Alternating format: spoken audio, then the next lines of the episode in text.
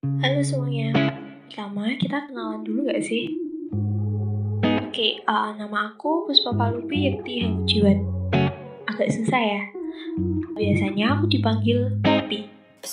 Nah, sekarang ini aku salah satu mahasiswa kedokteran umum di Universitas Diponegoro. Nah, jadi ini podcast pertama aku. Namanya Nothing is Impossible. Ini salah satu kalimat yang aku dapat dari sesi Inspiring Leaders bersama Kak Angki Yudhistia. Siapa sih Kak Angki? Nah, jadi Kak Angki ini adalah salah satu dari staf khusus yang dibentuk oleh Presiden Joko Widodo. Spesialnya apa sih? Bukan hanya anak muda yang berprestasi, Kak Angki ini adalah salah satu penyandang disabilitas, yaitu tuli. Namun, ia tetap aktif bergerak di bidang sociopreneur. Kak Aki ini merupakan CEO dari Disable Enterprise, yaitu komunitas yang memberikan pelatihan bagi penderita disabilitas agar mereka dapat bekerja secara profesional. Kalian kepikiran gak sih, seorang disabilitas yang punya keterbatasan, tapi masih ingin membantu orang lain? Why aku pilih Kak Angki sebagai salah satu sosok yang menginspirasi. mungkin kita akan kelas balik sedikit perjalanan hidup dari Kak Angki ini. Kak Angki ini merupakan lulusan perguruan tinggi di London School of Public Relations Jakarta atau yang lebih dikenal dengan LSPR. Nah saat kuliah ya, perjalanan Kak Angki itu nggak semulus yang orang normal bakal jalani. Dibully, dikasihani, tidak diberi kepercayaan, dianggap gak mampu. Hal itu juga sempat membuat Kak Aki terpuruk. Namun akhirnya Kak Aki bangkit dengan mencoba berdamai dengan diri sendiri.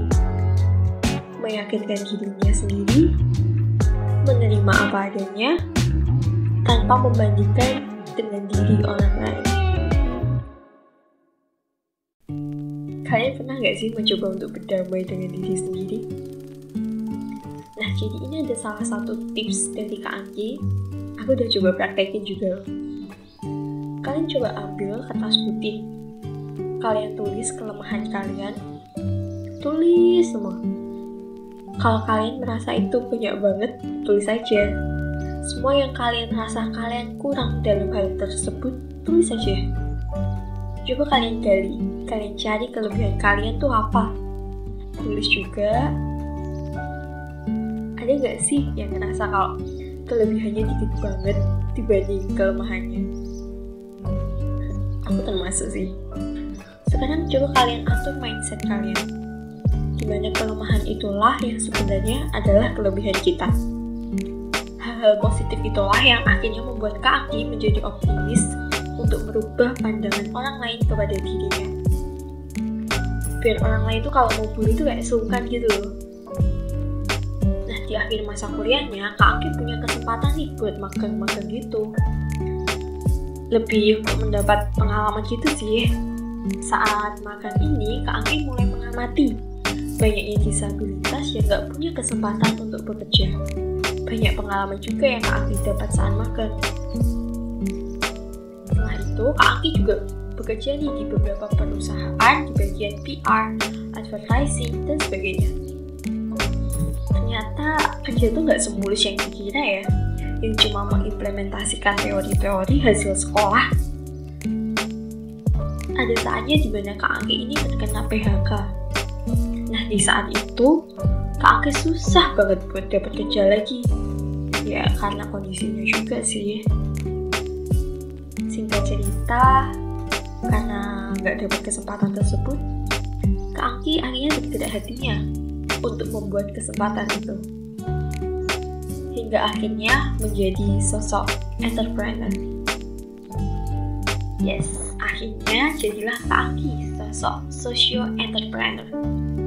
Bukan hanya entrepreneur biasa, tapi entrepreneur yang memberikan dampak bagi lingkungannya. Berawal dari pengalamannya ketika melihat kurangnya kesempatan kerja untuk para disabilitas, Kaki membuat sebuah wadah atau komunitas disable tersebut. Mereka dilatih atau di training. Setelah itu, mereka juga akan ditempatkan kerja, di mana disable ini juga telah bekerja sama dengan Gojek atau beberapa startup lainnya. Hingga akhirnya para disabilitas ini dapat menggapai cita-citanya menjadi sosok yang mandiri. Namun langkahnya nggak sesingkat yang aku jelasin sih ya. Banyak jatuh bangunnya juga. Tapi kami punya life purpose. Kayak gini kalimatnya. Sebaik-baiknya manusia adalah manusia yang bermanfaat bagi orang lain. Dan selama niat itu baik, selalu ada jalan. Kegigihannya tersebut dapat menempatkannya di posisinya sekarang ini keterbatasannya, kegigihannya dalam memperjuangkan SDGs number 10 about reduce inequality membuat hatiku tergerak. Salah satu SDGs yang sangat aku concern yaitu SDGs number 3 about good health and well-being. Awalnya aku ingin membuat sebuah platform edukasi kesehatan kepada masyarakat, khususnya untuk lansia. Karena menurutku harus ada edukasi khusus untuk para lansia, mengingat keterbatasan mereka dalam memahami edukasi yang sudah ada saat ini. Banyak ya kakek atau nenek kita yang pakai masker masih kebalik, lupa cuci tangan, dan sebagainya.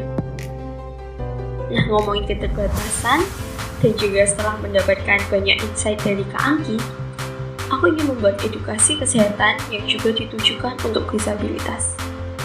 Ke depannya, aku ingin membuat platform edukasi dengan menggunakan bahasa isyarat yang akan mudah dipahami oleh kelompok disabilitas ini. Ngomong-ngomong, aku saat ini lagi sedang belajar bahasa isyarat loh. Menurutku nggak cuma mereka kaum disabilitas yang harus berusaha setara dengan kita. Sebagai sesama manusia, sesama homo sapiens ini, nggak ada salahnya kan kita mencoba memahami mereka. Sepertinya ini udah akhir dari podcastku kali ini. Jadi, sebagai kalimat penutup aja ya. Ini aku juga kutip juga sih dari kalimat Kak Aki. Jangan pernah merasa kurang. Jangan membandingkan diri kita dengan orang lain. Yang bisa membahagiakan kita, ya kita sendiri. Yeay, sampai jumpa di podcast-podcast selanjutnya ya.